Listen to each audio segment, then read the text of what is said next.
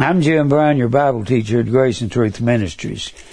I've been talking about faith every Tuesday.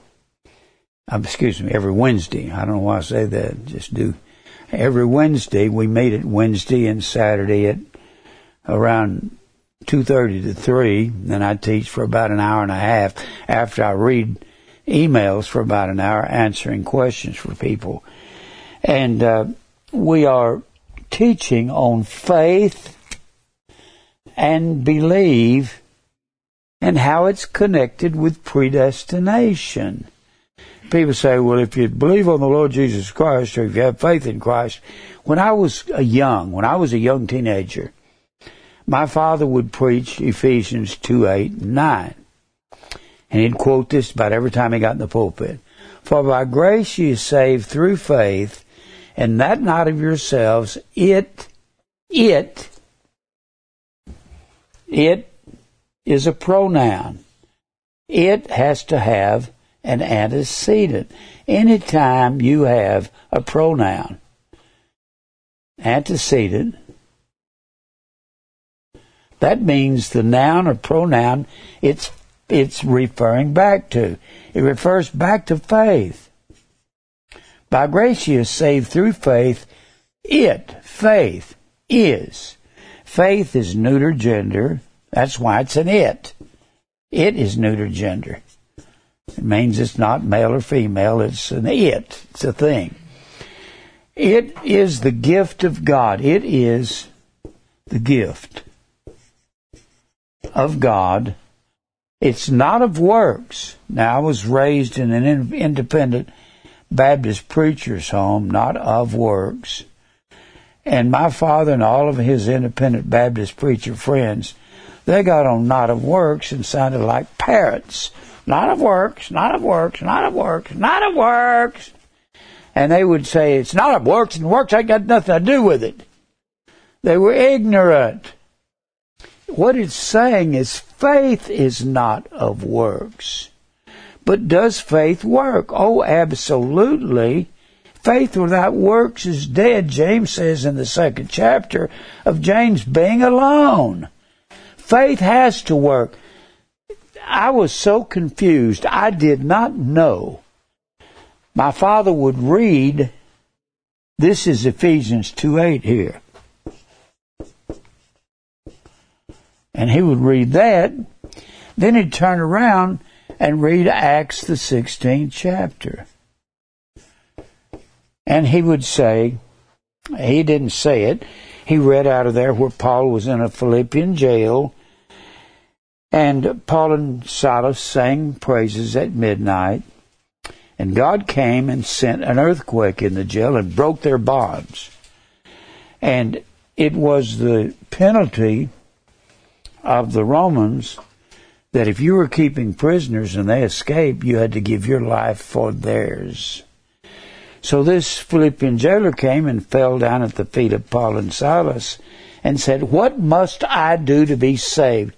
That's the perennial question among the world. Well, how are you saved?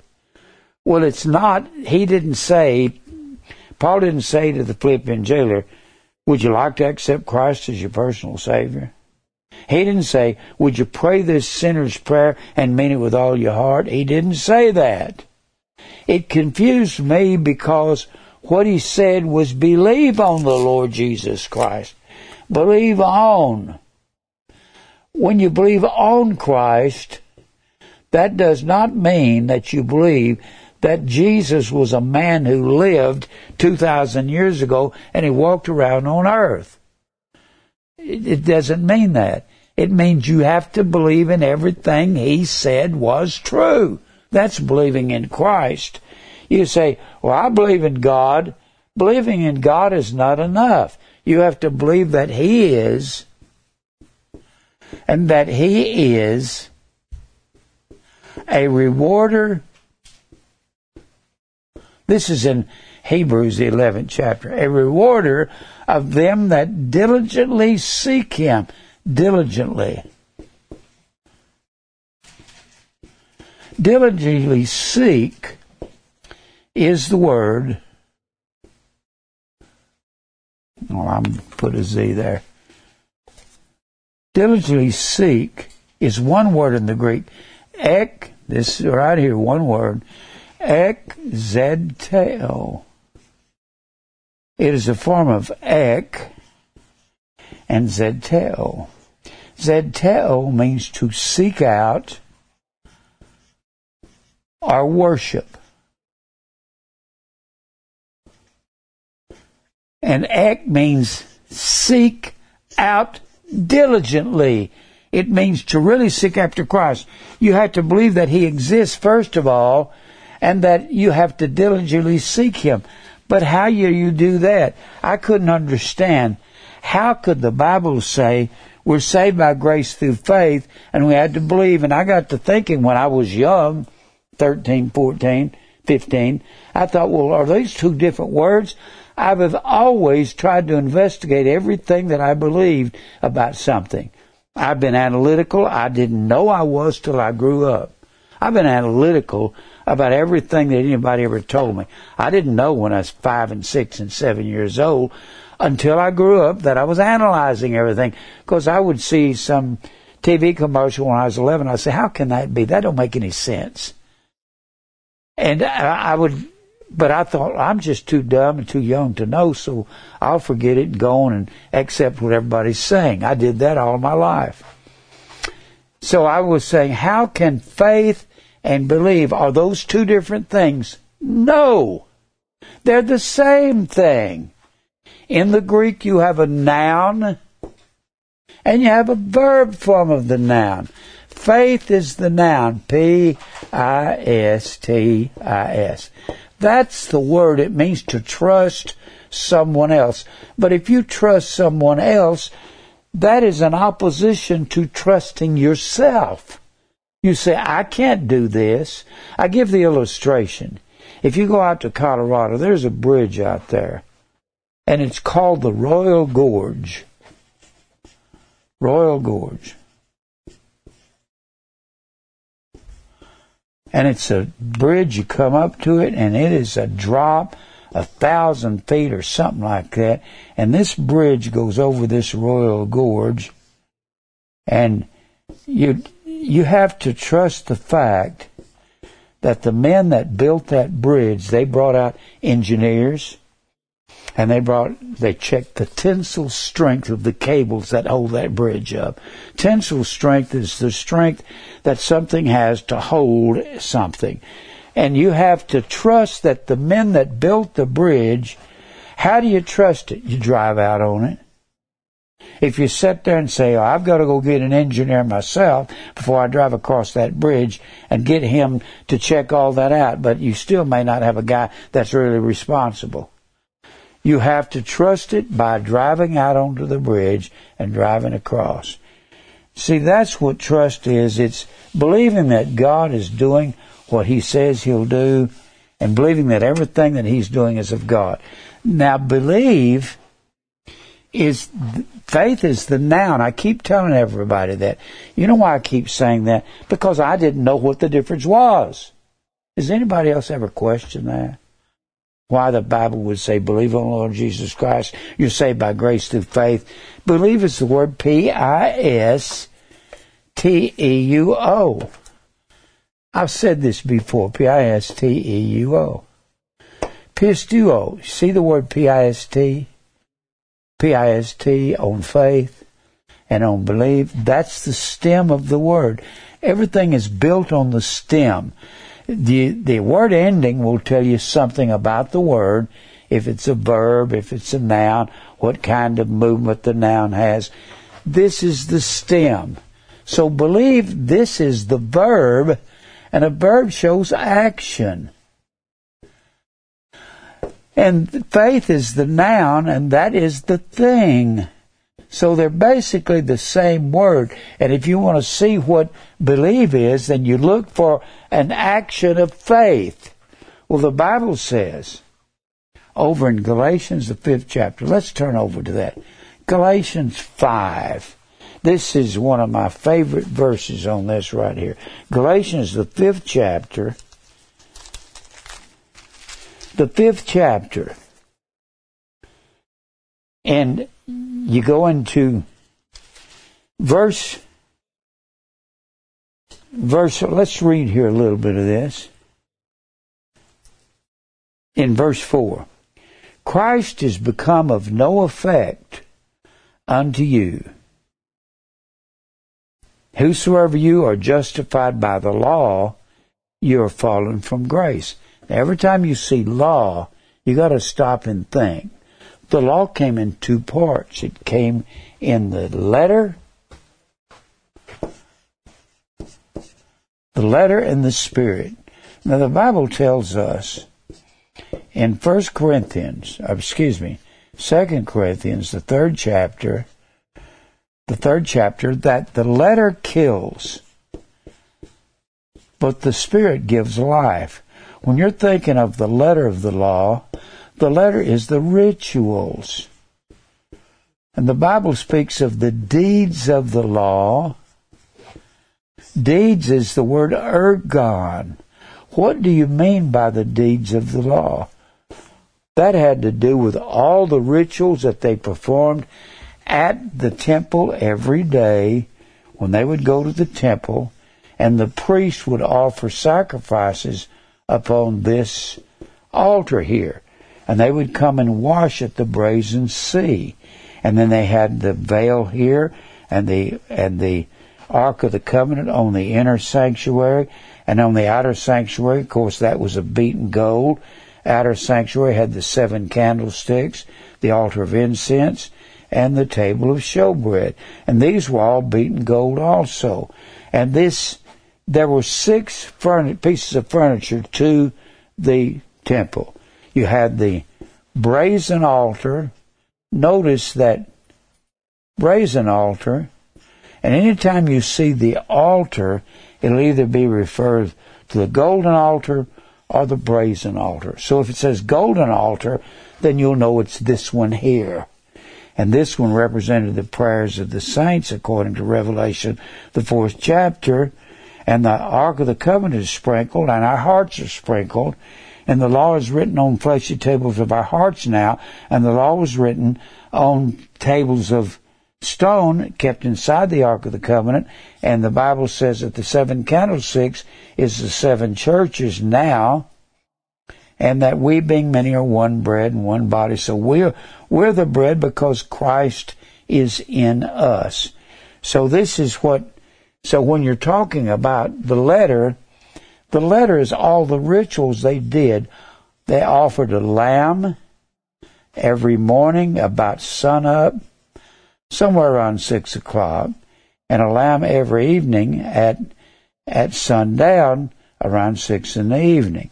So these rituals were blotted out. That's the letter of the law.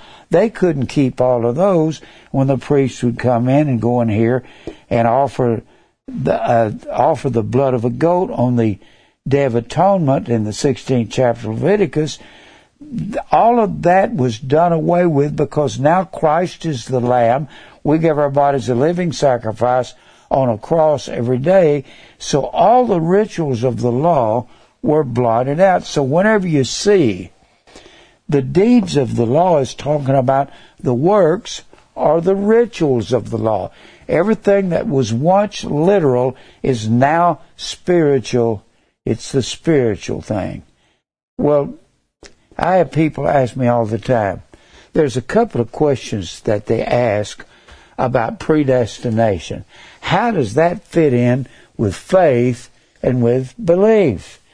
And they'll ask me, how do, this is something people ask me all the time. How do I know? I've had this question asked many times. How do I know I'm predestinated? and how does predestinate fit in with belief and faith? Faith is something that you don't conjure up in your life. Faith is something that God puts in your heart. The Bible says that. Let me tell you how to study this. You got to take a concordance, look up the word faith, and look at if you really want to learn, Just take the New Testament word faith and look up every time and read all those verses on faith and see what it is and what it does. You got to know what faith is and what does faith do. What it is faith. And if you define faith, you're going to be defining believe, and believe is what it's doing. Because believe is a verb. It's a verb. So therefore being a verb, it has movement to it. As movement. That's an action verb, what you do. I always think of those verses that he that doeth truth cometh to the light. He that doeth righteousness is righteous. If you have faith, you're going to work.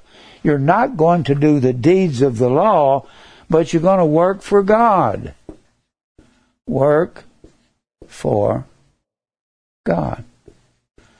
Now, first of all, nobody, when they come to truth, nobody before they come to truth, you have something that happens into your life as a believer let me kind of put this on the board and help you to see it. You're born into the world. You're born as a person. You're born, let me erase all this.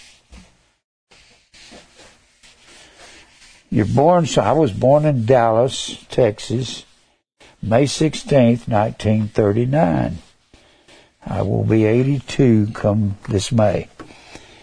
I was born in Dallas. And I grew up. You're born in the flesh. Now then you live whatever life you live, either a bad life or a good life, good parents or bad parents.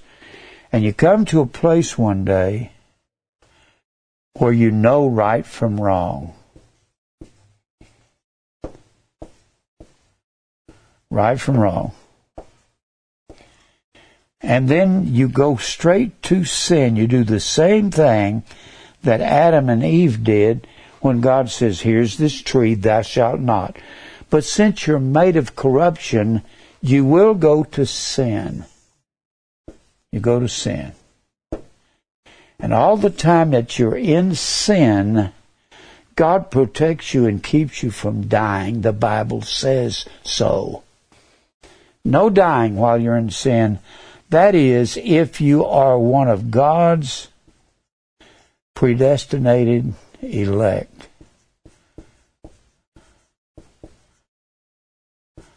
You have to be one of God's elect in order for God not to let you die while you're in sin. And then faith comes into your life. but you don't have any faith. You don't have any ability to conjure up or to muster up faith in your life. It's not there. The Bible says so. Let's just work through this real slow. Go over here to Romans. And then I'm going to come back to Galatians, the fifth chapter. To Romans 3. Romans 3. I'm going to try to be as elementary as I can to show you why God has to put faith in your heart because you don't have any. You're dead. When you're dead in sin, you can't call on God that you don't believe in. Now, when does a person start believing? That's a good question. Do you know that I don't have any idea when I started believing? Do you actually know and can you tell me the place and time? People saw always said, I can remember the time that I walked down the aisle and I accepted Christ. That doesn't mean nothing. Because you can't accept Christ. Let me ask you this, and I've said this before. Some preachers give an invitation hymn. Don't believe in invitation hymns. God is commanding his people to come to him. Jesus said, All that the Father giveth me shall come to me. So when he's commanding you to come, let's just say you're back there in the back of a church, some preacher's preaching. If you don't know tonight, and this may be your last chance, if you don't walk this aisle and accept Christ as your Savior, you may leave here and die and go to hell. Have you ever heard that? I've heard that. And that's a bunch of hooey. All that the Father gives me shall come to me, Jesus said. Nobody is going to get lost and go off into hell when God wanted them saved. Jesus said, everybody that's mine will come. And let's say that you're back there in the back and you're sitting there and you're hearing some preacher preach like that and you're going, oh gosh, I don't know if I need to go. I really want to go down. I really want to walk down the aisle. You ever been there? I've been there a dozen times. More than that. I wanted to walk, I wanted to accept Christ and I didn't know how to do it and I didn't know if I did, if I could accept Him. And let me ask you this. When you're saved, is it the first step you take or is it a half a step you take? Is that when you accept Christ? Or is it when you get halfway down the aisle and you're willing to find Christ and you're halfway down, is it that point? Or is it when you get out down there, down at the end of the altar and you say, Dear Lord, or is it when you say dear? Or is it when you say de? Where did you believe? De or dear? Or dear Jesus, save me for Jesus' sake. Or was it then? It's not any of these. All of that scared the life out of me as a little kid. I had to grow up and study these words to find out my father did not know what he was talking about, and he was a Baptist preacher. And he preached, accept Christ as your personal Savior. He preached, walks the aisle, and he would give ten verses of just as I am, another seven or eight of almost persuaded, and then beg people while the piano player played softly and tenderly over and over and over again. And for 45 minutes to an hour, we'd be down there, him giving these invitation hymns to beg people to come in. And I stayed frustrated my whole life as a boy. I'd be out playing. I remember being playing. We lived on Grover Street in Fort Worth, and I'd go down to the end of the street, and there was a train track. It wasn't exactly the best part of town. And I went out into the field out there, the other side of the train track, and I'd be looking up at the sky, and I'd see a big white cloud, and I'd say, "Is Jesus coming in that cloud?" And I don't know if I'm saved or not. You ever been there? I bet you Connie has because she had a father like that. I don't know if I'm saved or not. I don't know if I'm going to heaven. And I'd be trying to pray the sinner's prayer out there while I was playing at 11 and 12 years old. It's just wrong. Now, look here in, in Romans. Romans 3. This has really been misconstrued completely. Something you need to understand about Romans. Romans is a polemic book. What do you mean, Jim? Polemic. It comes from the word pole. You call that polemic. You have a battery. You got two poles on a battery. You got a positive and a negative. Y'all didn't know I knew that much, did you? You got a positive and negative. These are poles. You got to hook up to both of them in order for the car to start. You've got the world. It's kind of egg shaped. You got the North Pole and the South Pole. This this means a separation. A separation. You got a separation between the poles what you had in Israel, and you cannot understand the book of Romans unless you understand the polarized situation they had there. You can't understand it. No possible way. What I'm talking about is they had some Christians that were Gentiles. And you had Jews that were Christians. So you had Gentile Christians and you had Jewish Christians. And some of the Jews thought, well, God loved us first and he loved us best. Sounds like Tommy and Dickie Smothers, doesn't it? He loved us best, therefore we're better than these over here. And Paul was setting them straight through the whole book without understanding the polarized situation, don't even worry about reading the book of Romans. Once you learn that, you can see it all the way through the book. In fact, he says here in he says here in the second chapter of Romans, and he says some of these verses that I'm talking about about believing, about doing. For as verse 12, for as many of us as have sinned outside of the law shall also perish outside the law. It says without the law means outside of. And as many as have sinned in the law shall be judged by the law. For not just the hearers of the law are just before God. Now, just is the word, that's not a hard word. It's the word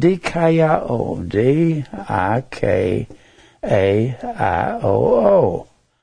We get the word dikaiosune, D-I-K-A-I-O-S-U-N-E. Dikaiosune is the word righteous. It's amazing you have the word right in righteous, and dikaioo means just just or innocent. It means to render innocent.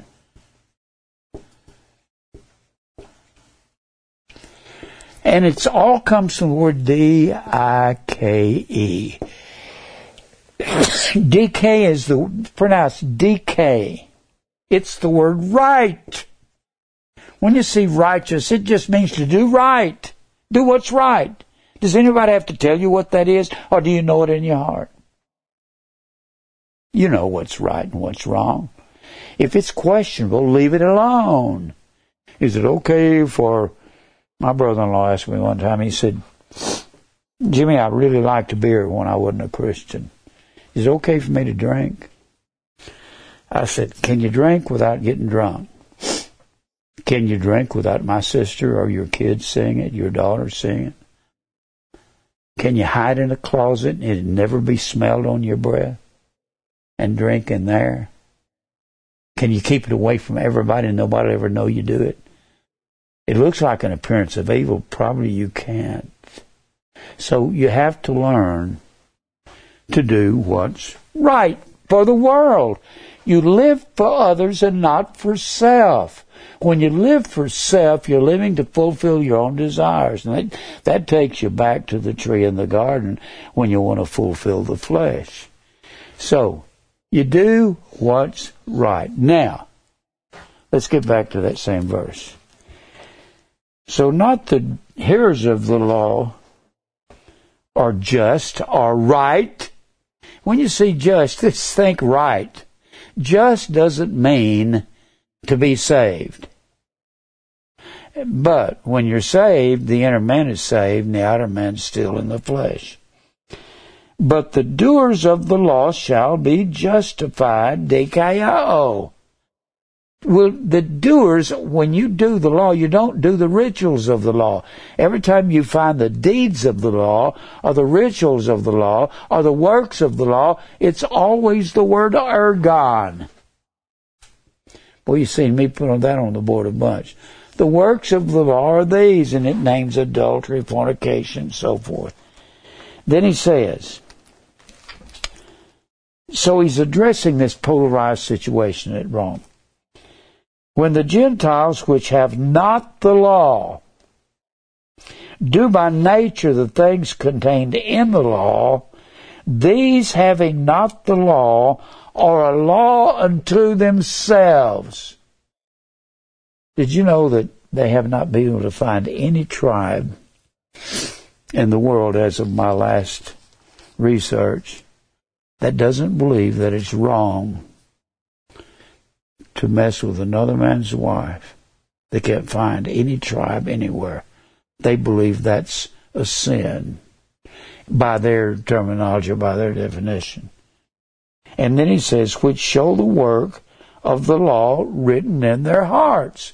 So that means people say, how can God condemn people who are on some river in South America, 500 miles from from civilization, how can he condemn them to hell? Well, the Bible says they're vessels of wrath, fitted to destruction. They're natural brute beasts, made or born to be taken and destroyed in 2 Peter 2.12. And then he says, so he's talking about the Gentiles know in their heart what they shouldn't be doing. Their conscience also bearing witness, and their thoughts the meanwhile accusing or else excusing one another. They excuse themselves from the sin that they do. In the day when God shall judge the secrets of men by Jesus Christ according to my gospel. He says, Behold, thou art called a Jew and restest in the law and makest boast of God. He said, just because you're a Jew living here at Rome and you're boasting in God because you say God loved us first in the Old Testament, Paul said that's not right. Now, go down here to, I want to read to you how none of us have any righteousness in us when we first come to Christ. And he says down here in verse 1 of chapter 3, What advantage then, what advantage has the Jew? What he's talking about is a Jewish Christian at Rome. What advantage does he have over the Gentile Christians at Rome? This is something you need to learn before you ever read Romans. What advantage then hath the Jew, or what profit is there of circumcision? Circumcision was a term for Jews. He's talking about the Jewish Christians compared to the Gentile Christians. A Gentile is everybody that's not a Jew at Rome. Much every way. Here's how Here's the advantage the Jews have. Chiefly, because unto the Jews were committed the oracles of God. The law was given to them first, so it could, get, could condemn them first. And then he says, For what if some did not believe? Gosh, that takes us back to unbelief. Remember, unbelief if you see something where there is no faith or unbelief, no faith, when you, there are verses that says in the Bible that they had no faith. No faith would be A P I S T I S. Pistis being the word faith, the alpha privative, the first letter of the Greek alphabet, as a negative particle will negate the word. In your concordance, it will say the alpha as a negative particle. It will have to say that in your concordance. It will actually say one as a neg part. That's abbreviation for negative particle.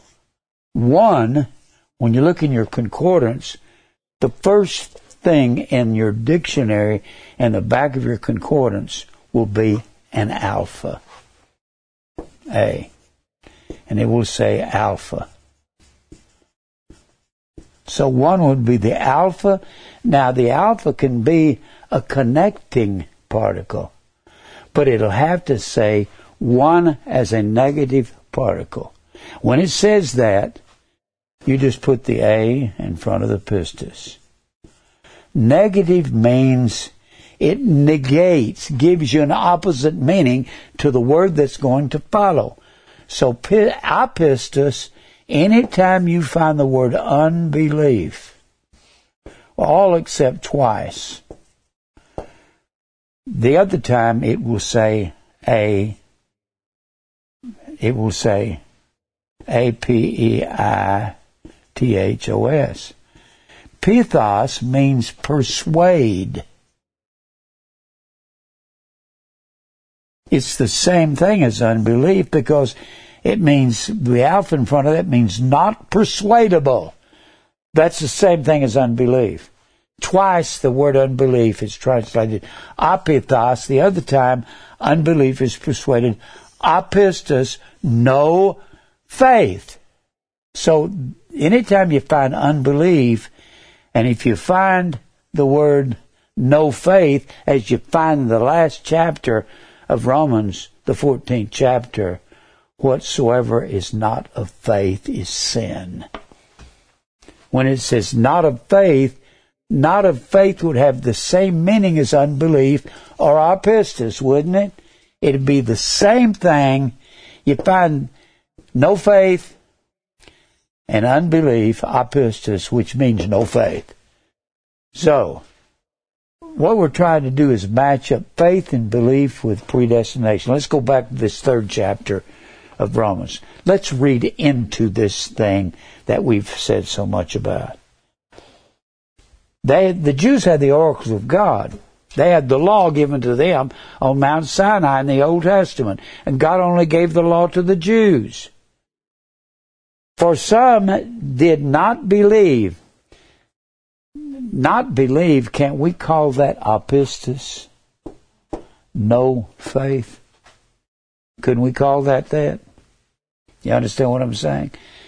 If it says not believe or no faith, then you can put unbelief apistus for that. You, things equal to the same thing are equal to each other. And what if some did not believe? That means no faith. What I want to show you in this study, what is no faith? We know what faith is. Everything that faith is, no faith is the exact opposite. Now he goes on to say, shall their unbelief, somebody that doesn't believe God, let me say this the way I believe it says. Shall their unbelief make the faith of God of none effect?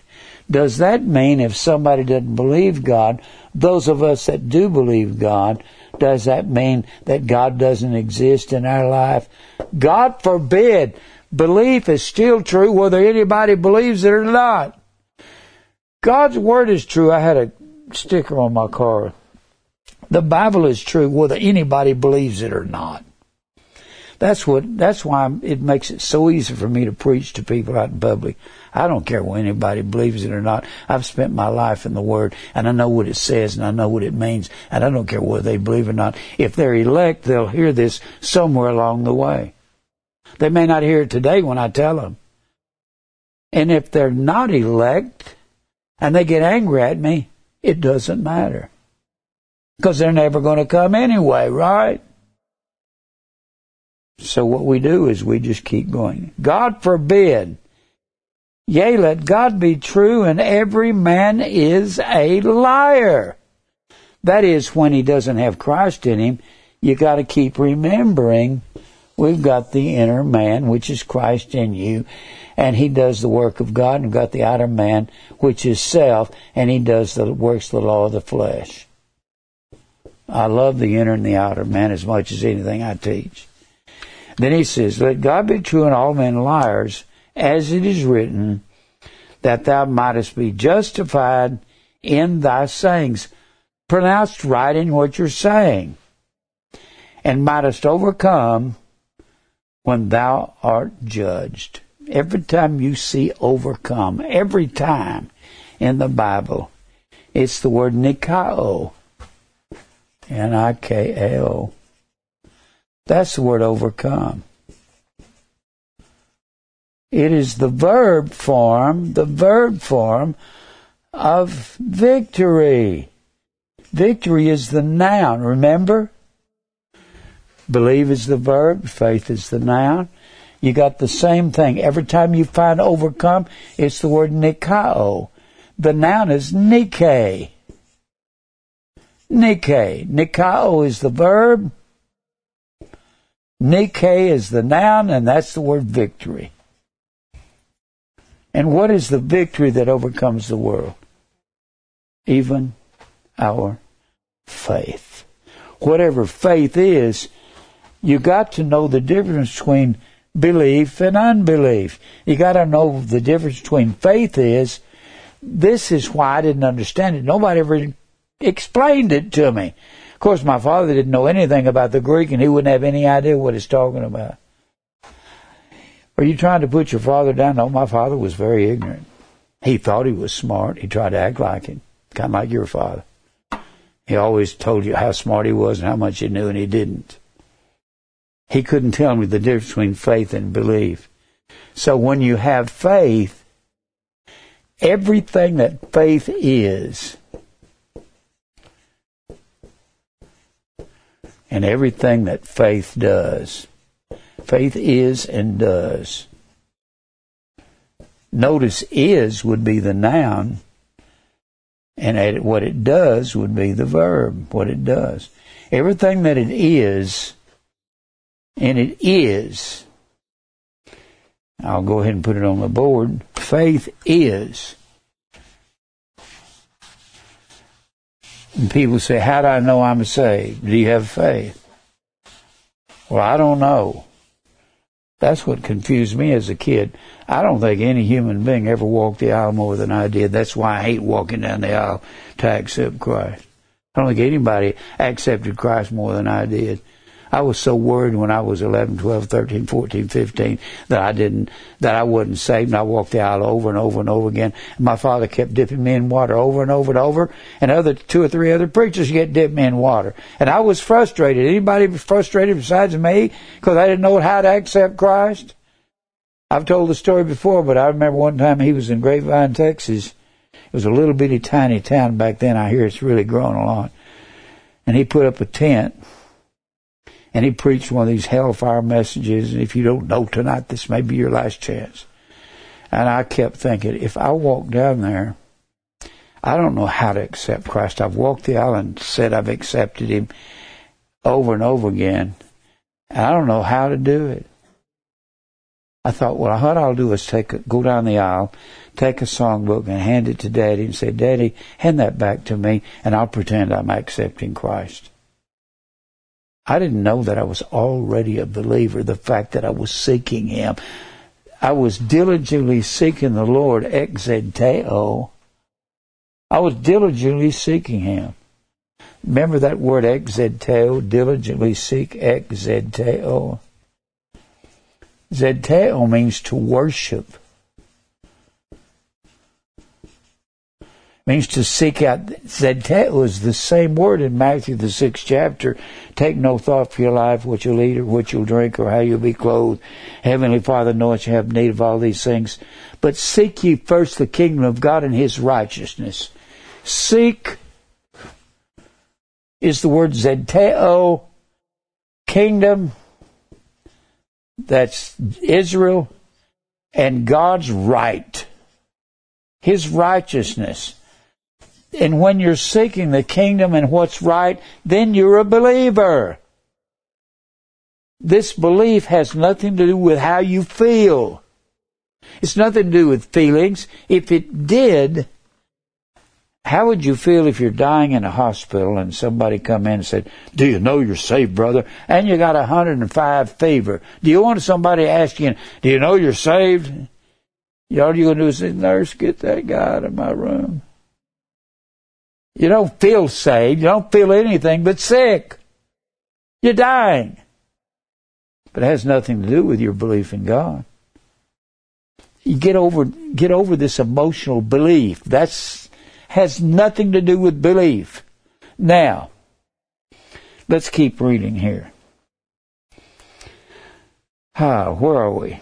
God forbid, let every God be true and every man a liar, as it is written, that thou mightest be justified, right. When you see just or justified, think right. In thy sayings, be sure you say the truth to everybody. And mightest overcome, overcome. Nick, faith is the victory that overcomes the world. So it's important to find out what it is and what it does. And then he says, when thou art judged. But if our unrighteousness commend the righteousness of God, our unrighteousness commends God's righteousness in us. Of God, what shall we say? Is God unrighteous who taketh vengeance? I don't have time to go into this, but taketh is not the word taketh. It's the word epiphero, E-P-I. P H E R O. Epi means to cover. It means to cover, to take God's, not, it's not vengeance, it's orge. The orge is feminine gender. It's the, it's the rage of covetousness. It's God unrighteousness who places the orge upon man and makes them unrighteous. When did he put the orge on us?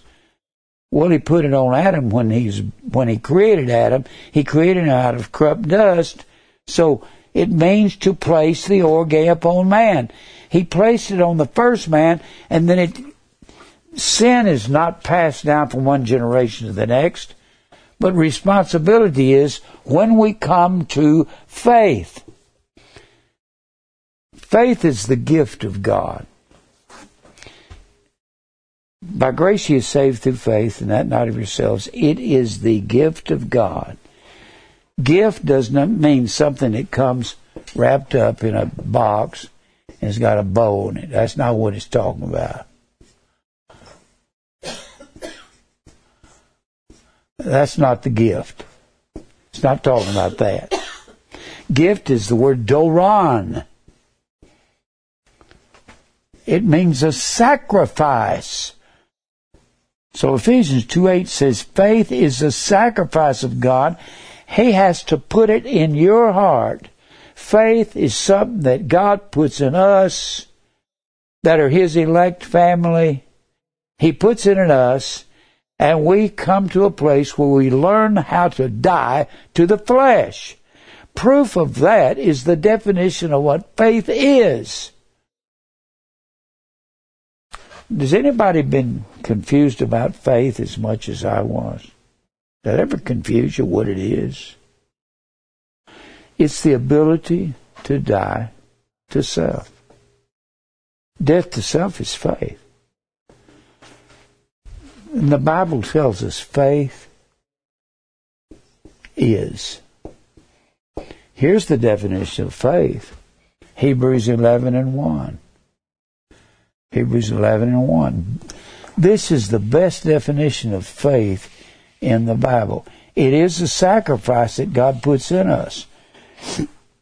This very chapter here that we're reading says, you can't have faith. You can't do it yourself. You can't come to God on your own. You can't call on God. You can't accept Christ. You can't do anything. How in the world are you a believer? God has to pick you out arrange your life to come across truth, convict your heart, and He has to put faith in your heart. Faith has, let me put it this way faith has to come to you. You cannot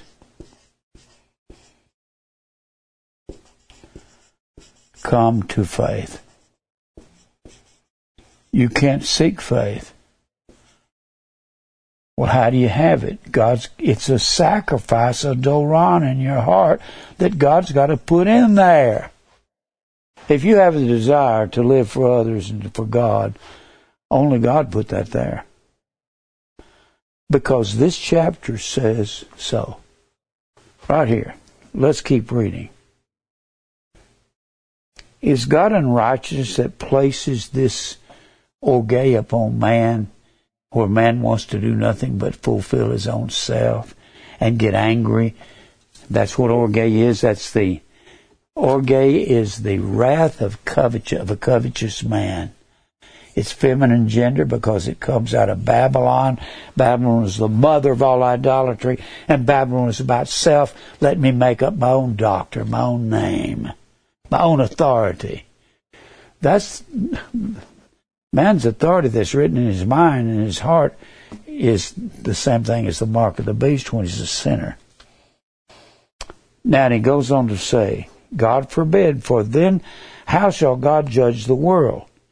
For if the truth of God hath more abounded through my lie, Paul speaks of himself having a lie.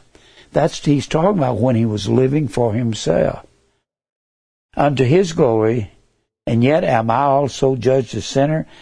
And not rather as we be slanderously reported, and as, cause they run down Paul and talk about how you used to kill Christians for a living. And as some affirm that we say, let us do evil that good may come, whose damnation is just. I've had people, had one guy leave here and he said, I've been predestined to be out here living in sin. I said, no, you haven't. I said, he said, well, I'm chasing women, I'm drinking now. I said, well, that's not what God predestined. God predestined you to conform to Christ's likeness. What then? Verse 9. Are we better than they? He's talking about, he's a Jew, he's a Christian, writing to Rome, saying, Are we as Jews better than the Gentiles? No, in no wise, for we have both proved, both Jew and Gentile at Rome, that they are all under sin. So he's saying every man is under sin. And he doesn't have anything to, he can't come to God.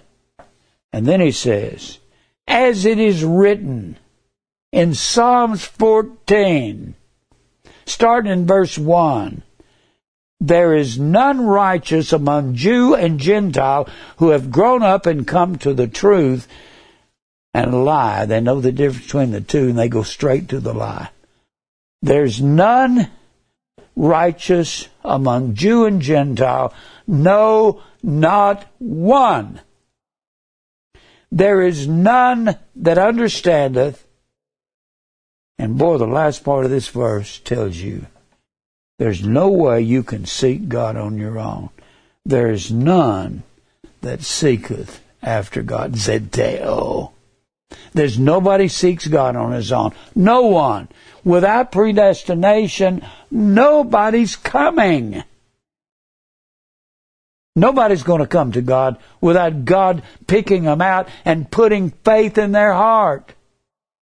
Because faith is the sacrifice, comes from God. He puts it in your heart and He causes you to have understanding. But the Bible says there's none that understandeth. Doesn't it say that right there? If there's none that understandeth,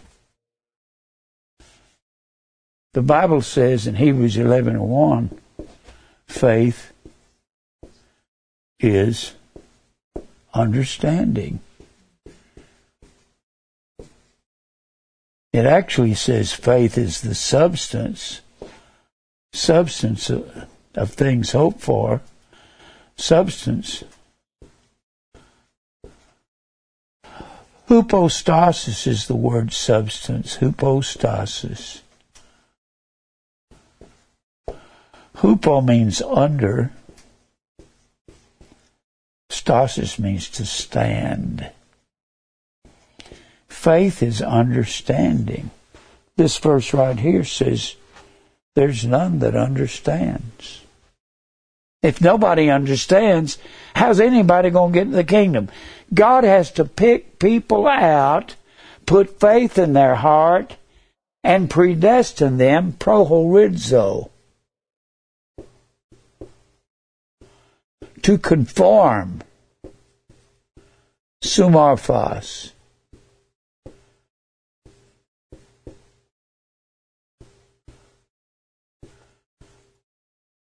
To be shaped in fellowship with, to be conformed to the image, icon, to the likeness of Christ. Predestination is about what we do, and He teaches us to do so that we will be just before God when we do what's right. DK comes from justified. DKIO comes from righteousness. When we do righteousness. Well, when we do righteousness, that's because God is prohorizo, because there's none that seeketh after God when he's dead in his sin. Nobody. Predestination is an absolute necessity for anybody to get to heaven. Nobody's going otherwise. No one. And then let's read on. There's none that understandeth. Faith is understanding. Where did you get it? You, did you conjure it up in your heart? Nobody conjures faith up. This is the most mysterious thing, and it's God's secret. He just simply says, this one's mine and that one's mine and this one's mine. And I'm not going to leave it up to you. I'm going to arrange your entire life. I'm going to time everything. He's determined the times before appointed and the bounds of their habitation. Time has a boundary to happen. I'm going to bring you up to this point and convict your heart, and you're going to believe because I'm going to put faith in your heart. That's the ability to die to the flesh. He puts it in the hearts of the believer. The unbeliever don't ever wonder if they're saved. The unbeliever don't ever wonder if they have faith. Every time somebody worries about whether they got the right kind of faith or whether they prayed the prayer right, they're believer. You, a man that has no inner man and hadn't been birthed in him, what's he going to worry with? Nothing. It's just not the way these people are saying. Now, Let's read some more of this. He's talking about Jew and Gentile, isn't he? Said that from he said that from verse nine. Jews and Gentiles here at Rome. There's a battle between them. There's none that understand, there's none that seeketh after God. They, Jew and Gentile, are all gone out of the way, out of the Hodos. They're not in the narrow way. They are altogether become unprofitable. There's none that doeth good, no, not one. Well, that's a famous verse. And people don't even understand. Nobody in the world does good. And if God doesn't choose himself a family and preordain them to come to him and preordain before the foundation of the world, he has chosen us in him before the foundation of the world that we should be holy and without blame before him in love. Having predestinated us to the adoption of children. You can't adopt yourself. Adoption, huiothesia, means to place sons. H-U-I-O-T-H E-S-I-A. It comes from huios, H-U-I-O-S, and tithemi. Tithemi means to place, and huios means sons. Only God can place you as a son in the kingdom. You cannot place yourself because you don't seek God. Nobody seeks God. But there's God's given to every man a measure of faith, a measure of dying. He hasn't given everybody the same measure. He hasn't given all the men at this group the same measure he's given me to go out here and preach and study and study and preach and study. But since he put that in me, it don't mean I'm going to get any more eternal life or any more reward than anybody else. Paul's not going to get any more than what we get. God put it in him to want to die every day and want to preach to men so they'd chase him all over the country and trying to kill him. But he's not going to get any more than we get. God has given to every man as it has pleased him. Now, let's read some more. So between Jew and Gentile, there's none that seeketh after God. There's none good, not one. Their throat is an open sepulchre. Whose throat? The Jews and the Gentiles outside of Christ. It's an open sepulchre. There's nothing but a dead man inside. That's before you're born again. All you got's the outer man. With their tongues they have used deceit. This is talking about all Jews and all Gentiles. It's not talking about a particular group. This is talking about everybody that doesn't know God. They're poison. And the poison of ashes under their lips whose mouth is full of cursing and bitterness. This is all Gentiles and all Jews that are not believers. This is not just a few. Sometimes people read and say, boy, there's some evil people. Well, yeah, you're one of them too. Outside of Christ, you're one. Their feet are swift to shed blood. That's all Jews and Gentiles at Rome that don't know God. And the ones before they knew God, this applied to all of them. It applies to you and me. Destruction and misery in their ways, and the way of peace, the hodos of peace, have they not known. There's no fear of God before their eyes. Now we know what things soever the law saith is said to them that are under the law, that every mouth may be stopped and all the world become guilty before God. Everybody's guilty until He puts faith in our hearts. And faith is death to self. The fact that you have faith is because you're dying to the flesh. But you won't die all at once because God's given to every man a measure there in the 12th chapter of Romans, a metron. We get the word meter from that. It means a measure. But everybody doesn't have the same amount of faith.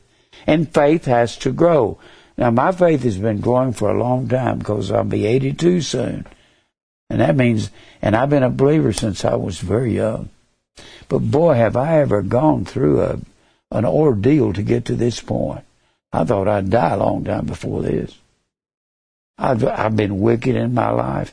This chapter here says so. And then he says, Therefore, by the deeds of the law shall no flesh be justified in his sight, for by the law is the knowledge of sin. But those that do by nature the things contained in the law are law. Now go over to Galatians. Go over to Galatians. Faith has to be brought into the life of all of God's elect. I love the verse in 2 Thessalonians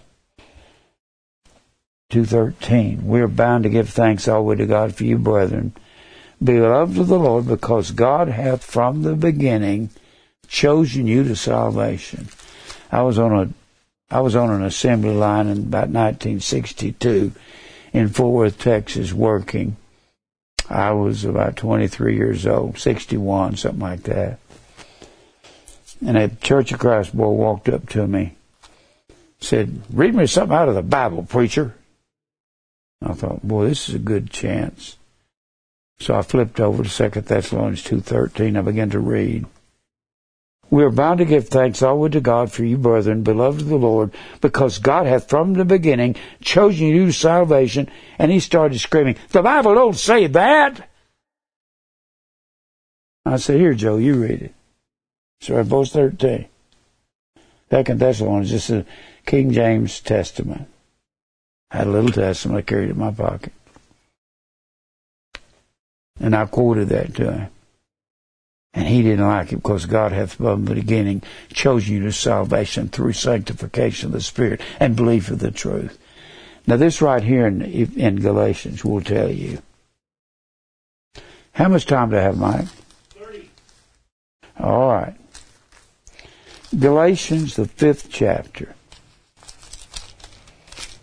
before faith comes in your life, it's an absolute necessity for God to put faith in every one of us that are His believers because we can't put it in ourselves. I want you to notice something real close. Verse 22 of chapter 5 of Galatians says the same thing we was reading in the third chapter of Romans. Verse 22. But the scripture hath concluded all under sin. Every man has been included under sin. That the promise by faith of Jesus Christ might be given to them that believe. Notice faith and believe are in the same sentence. Faith is the noun, believe is the verb. Pistis, pisteuo. But before faith came in our lives, before faith, notice something here. We don't come to faith. Faith comes to us. How does it come to us? God's got to send it and put it in our hearts. Before faith, E R C H O M A I. Erchomai means to come and to enter into our. That's the word came. We don't come to faith. Faith comes to us. Who sends it to us? God. Faith and predestination belong together. Since there's none that seeketh after God, and before faith comes to us, that's why we are dead in sin. I gave this to you a while ago, but I'll put it up here again. Now look here. We're born, and then we come to the knowledge of good and evil, just like Adam and Eve came to the tree and they were made of corruption. And Eve goes straight to the tree. We go straight to sin. Straight to sin. While we are in sin as God's elect, favored, as God's predestinated elect.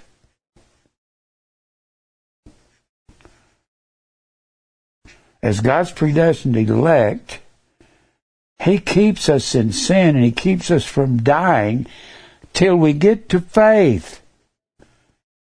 Now, you were alive before you came to the knowledge of good and evil. Paul says so in Romans, the seventh chapter. He said, I was alive outside the law once. That was from the time I was a baby until I came to the knowledge of good and evil. And when I came to evil, I died, Paul said. That sin took occasion by the commandment and slew me. If it slew me and it killed me, you can't be killed unless you're alive. Can you? You can't be killed unless you were alive along the way. You can't go out here and kill a rock, can you? You can get a hammer and beat it into little bitty pieces, but you can't kill it. It's never been alive. And then he says, before faith came, it had to come to us. It was sent by God and put in our hearts, and it was the ability to die. Die to the flesh. That's the inner man. We were born not of blood, nor the will of the flesh, nor the will of man, but of God. The inner man was born by God. That's Christ in you, the hope of glory. The outer man was this old flesh that we received from Adam, and it serves the law of the flesh and goes all the way back to Adam. And it's corrupt. Paul said, I got the inner man that serves the law of God. In the last verse of Romans 7, I got the outer man that serves the law of the flesh. This one's been us with us since we were born. The outer man. He's always been here. And we come to, we come to sin and we die. It's not the sins that you commit. This is what really boggles my mind. People say, get lost after you're saved. How many sins would it take to kill you after you've been born again? The one. so the first sin you commit after you get saved would kill you and you'd be lost again. You'd have to get saved over and over and over again every day. Get saved. There's no such thing as get saved. Saved, sozo, means to be taken from one point to another point. But that's the inner man. Then he says here, ah, but before faith came, we were kept under the law. We were kept by God. Phroureo. P H R O U R E O. P H R O U R E O.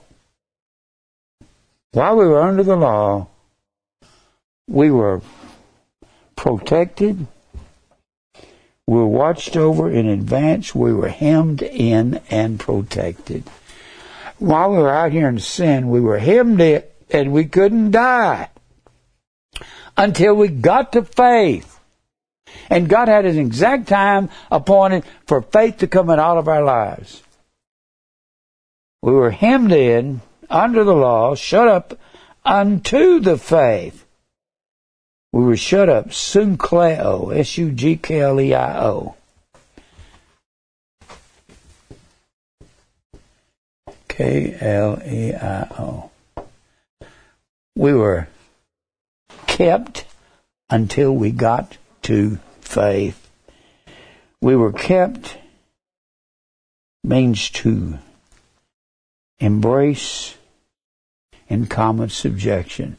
You were one of God's elect before you ever came to the knowledge of it, and He has you fitted and fixed in advance for faith, and you couldn't die when you're out there in your sin. But you're not going to know all that until you study the Word. You were kept unto the faith which should afterwards be revealed. After you come to faith, it'll be revealed to you that God brought the faith in your life. It was the gift of God, the Doron. It was the sacrifice that God put in your heart, the, the ability to understand and give our bodies a living sacrifice. That's what faith is. It's the ability, it's actually the ability to die to the flesh. And how do you do that? Well, you take a cross daily. And God doesn't invite you to take a cross. He says in Luke 9:23, one of my favorite verses, 9:23, any man that comes after me and has faith, let him deny himself, deny, take up his cross daily and follow me. And he's not, that's not an invitation, him. Deny is the word aparneomai. It means to utterly contradict self. But you can't do that because there's none that seeks after God unless God puts faith in your heart. That's the only way it could happen. How do you know you're a believer? You're doing what faith does. Faith works. How many times have I put this on the board? Faith works by love. Here's how you can tell if you if you're a believer. Faith works by love. Love is the word agape, whatever that is. Agape is walking in the commandments of God. 2 John 6. If you're trying with all your heart to walk after God's commandments, now when you're young, you may be out there in sin, not doing what you're supposed to do, just like me, like I did. And God will bring you to a place He'll crush you, either with a debilitating disease like He's done Connie, like He's hit me with bronchial asthma, all my life. And I've had all, I've had two heart attacks and one heart surgery, triple bypass. I've had cancer surgery.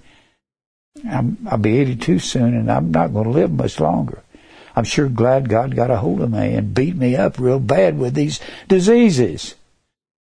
Because that's how you will know you belong to God when you, 2 John 6 says, this is love.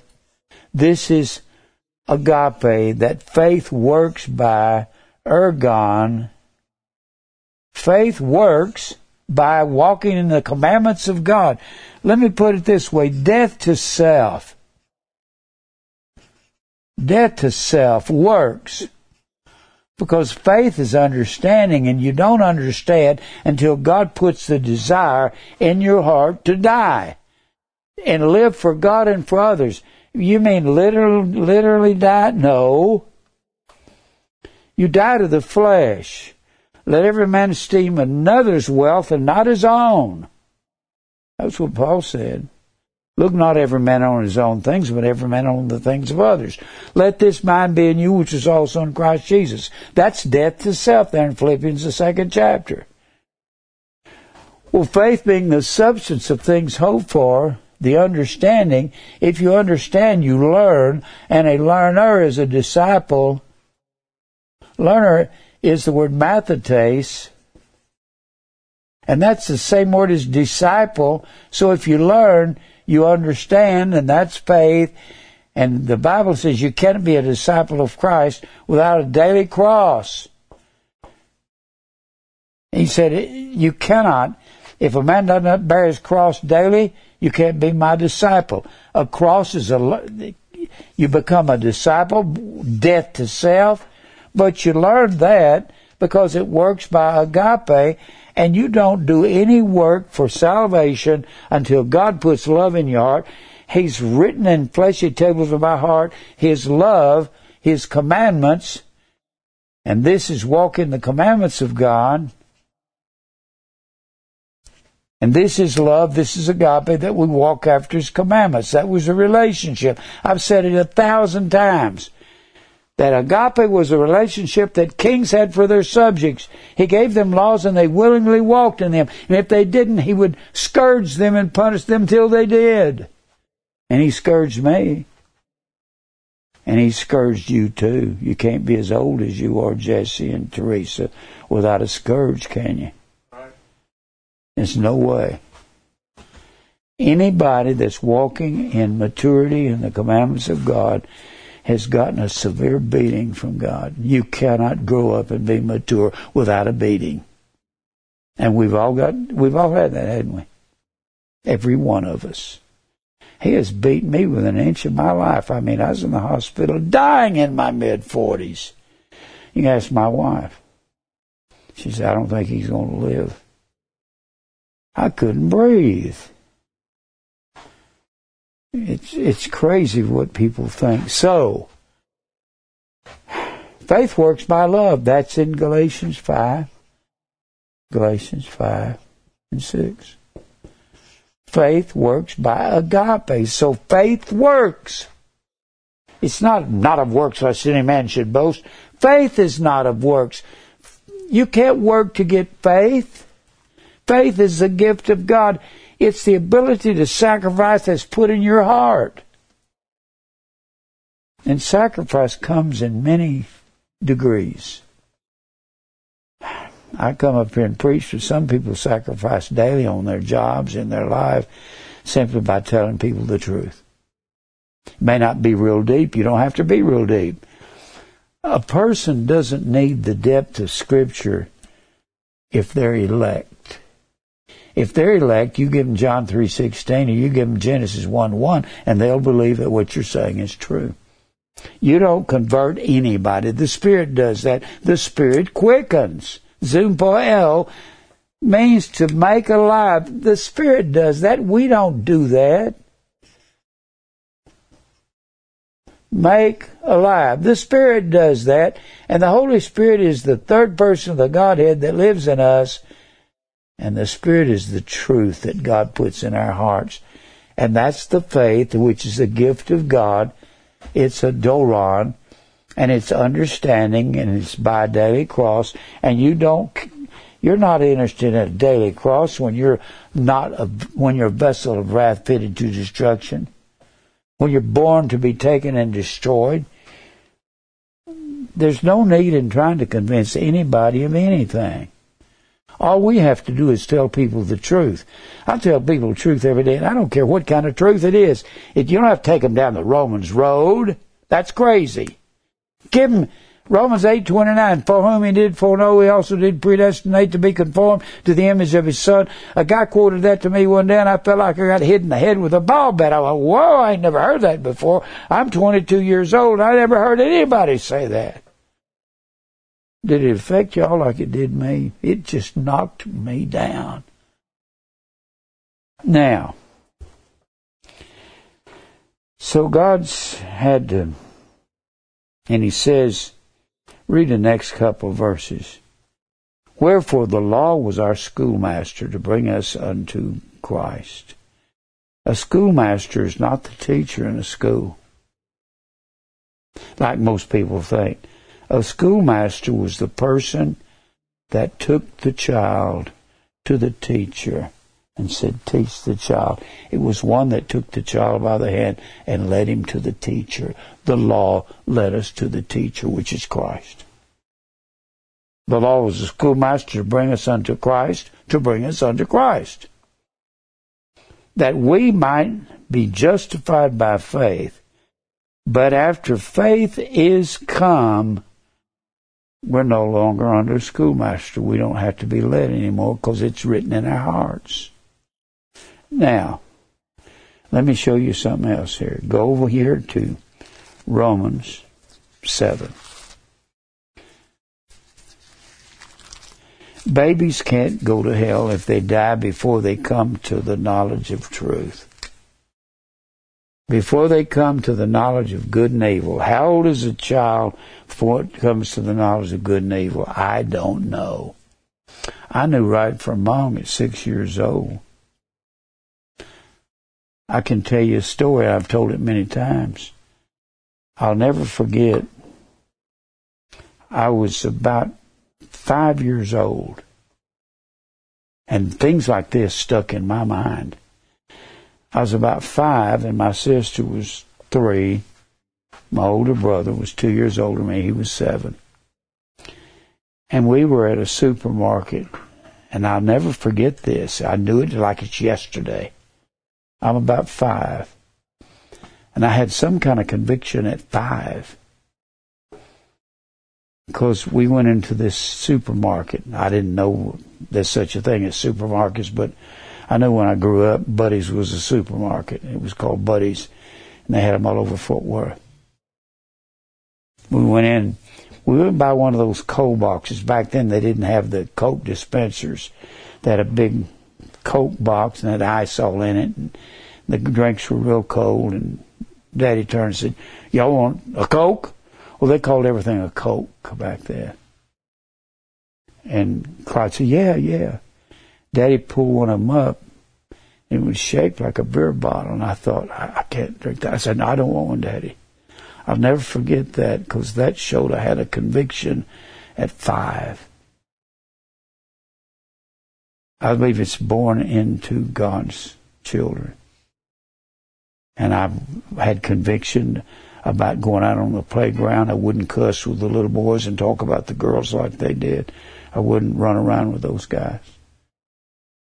I believe it starts early in your life. Now, look here in Romans 7.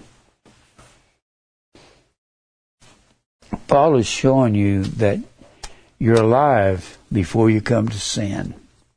And he says it in this chapter. He says in verse 5 For when we were in the flesh as a child, the motions of sin, motions is the word pathema, it means the pain of sin, which were by the law, did work in our members to bring forth fruit unto death. That's when we started realizing that sin was sin. And then he says, What shall we say then? Is the law sin? No. Verse 6. I'm in verse seven. Skip 6. Huh? Skip verse 6. No, I read that. We're delivered from the law, that being dead wherein we were held, we were dead when we went to, when we came to sin that we should serve in newness of spirit and not in oldness of the letter. The letter was the rituals. What shall we say then? Is the law sin? God forbid. Nay, I had not known sin but by the law. But where was the law written? In our hearts. For I had not known lust except the law had said, thou shalt not covet. But sin taking occasion by the commandment wrought in me all manner of concupiscence. That word concupiscence is the common word for lust, epithumia. To long for that which is forbidden epithumos, to cover our life with hard breathing. I want that, I want him, I want her, I want that car, and so forth. I had not known sin but by the law. And then he says, but unless the law had said, Thou shalt not covet, that's when he understood it. You don't understand that at three years old. Then he says, But sin, taking occasion by the commandment, wrought in me all manner of concupiscence of desiring that which was forbidden. Babies don't do that. But without the law, sin was dead. There was no sin without the law convicting my heart. For I was alive outside the law once. When would that be? Before you came to the knowledge of good and evil. As a baby. As a, don't tell me babies that are six weeks old have sin. They don't. When the Bible says all have sinned, that, that in the, in the third chapter of this book is talking about Jew and Gentile. It's not talking about babies and adults. I was alive outside of the law. Without means outside of. But when the commandment came to my heart and my life, like right here, when the commandment came, sin revived and I died. To die means you have to have been alive before the death. You cannot say some person that was, there's no such thing as a person that was never alive. But sin revived and I died. And the commandment which was ordained to life, I found to be unto death. For sin taken occasion by the commandment deceived me, and by it slew me, killed me. Sin killed me. That means he was alive someplace before he was killed. Slew. That means he was alive back here as a baby till the age of the knowledge of good and evil. It slew him. Then while he was in sin, he was protected, phroureo. He was kept Syncleo in advance till he got to the faith. And that's true of every one of us. And we don't have to understand that. We can believe it because it happened in our heart. Predestination is an absolute necessity. Without it, nobody's going to heaven. Predestination is about righteousness. Whom he did foreknow, he also did predestinate to be conformed. To predestinate, prohorizo, means to predetermine for the light. The light is the inner man, and he's going to take over your life over a lifetime by fire and trial and tri- tribulation and persecution. And God's going to bring that scourge upon our lives that causes us to learn to behave ourselves and to live righteously and to be justified and to do right. Doing right is hard when you live in the flesh, isn't it? Because you want to do the things that the flesh wants to do. If you're old, when you get old, old people that are vessels of wrath fitted to destruction keep trying to fulfill the flesh. But when you are a vessel of mercy, like when I was in the hospital in my mid 40s and I threw my hands in there and said, God, you're going to kill me if I don't stop trying to be rich and famous and somebody special. I don't believe rich and famous people are going to go to heaven. Not many mighty, not many wise in this world, not many noble are called. Who are the mighty men in the world? the president, the senators, the bankers, the lawyers, the stars, the movie stars, the country singing stars. I don't believe most of these people are real popular.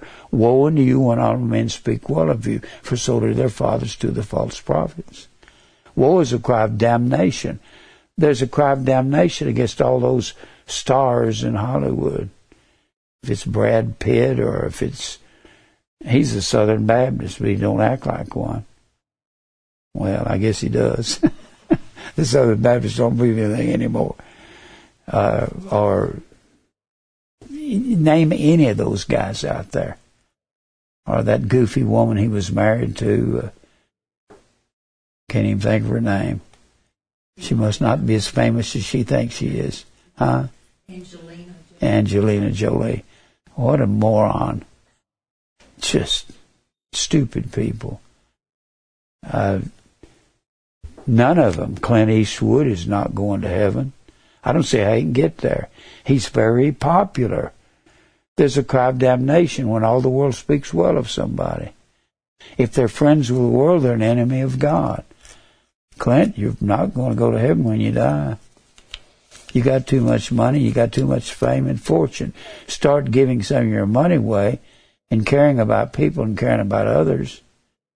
But you can't give it to some general charity like we're going to give to this charity or that charity. They usually do that for a tax break. If they give to somebody simply because the person needs it. Before faith comes in our life, we are condemned. And we don't do anything to get faith. God picks out who He wants to have it. He puts it as a gift in their heart so they can learn to die. Without death to self, that's a daily cross. Jesus said, You can't be my disciple. Without daily dying, you're going to hell, famous people. I know a lot. I've known a lot of stars in this town. I knew them when I was in music. And most of you people are going to go to hell if you don't change. The only way God can change a super wealthy person is to break their neck and make them a quadriplegic. Long as they can walk around and do okay. Connie, you're blessed that you got this problem. I'm blessed that I got my problems. I'm blessed that I've got chronic bronchial asthma. That's a blessing in my life. God took my voice away, otherwise I wouldn't have quit. I don't believe in I don't believe in country music, don't believe in pop music, don't believe in movie stars, I don't believe in gospel music. Gospel singers are some of the most pagan people I've ever known in my life. They're womanizer. I've said this so many times. I've never been to a big gospel concert and I've sung in them where it doesn't, doesn't have a sexual atmosphere, where all the gorgeous drop dead women, drop dead gorgeous women are going down to flirt with the guys and they're going off to their buses and their hotel rooms with them. There's nothing Christian about gospel music. First of all, it's not gospel. Well, let's pray. Father, thank you for truth. Help us to understand how we know we're believers. We're seeking you. I pray you'll strengthen the church. Cause them to be strong in the faith by adding to their faith. Lord, I don't even know what to ask you for. Just give me the strength to keep teaching and I'll keep on doing this. fight our battles for us. I don't ever want to fight anybody again. I'll stay away from everybody who fights. Lead us to elect in Christ's name. Amen. Well, that's the truth. I believe that with all my heart. Don't you? Now you know why you've been sick.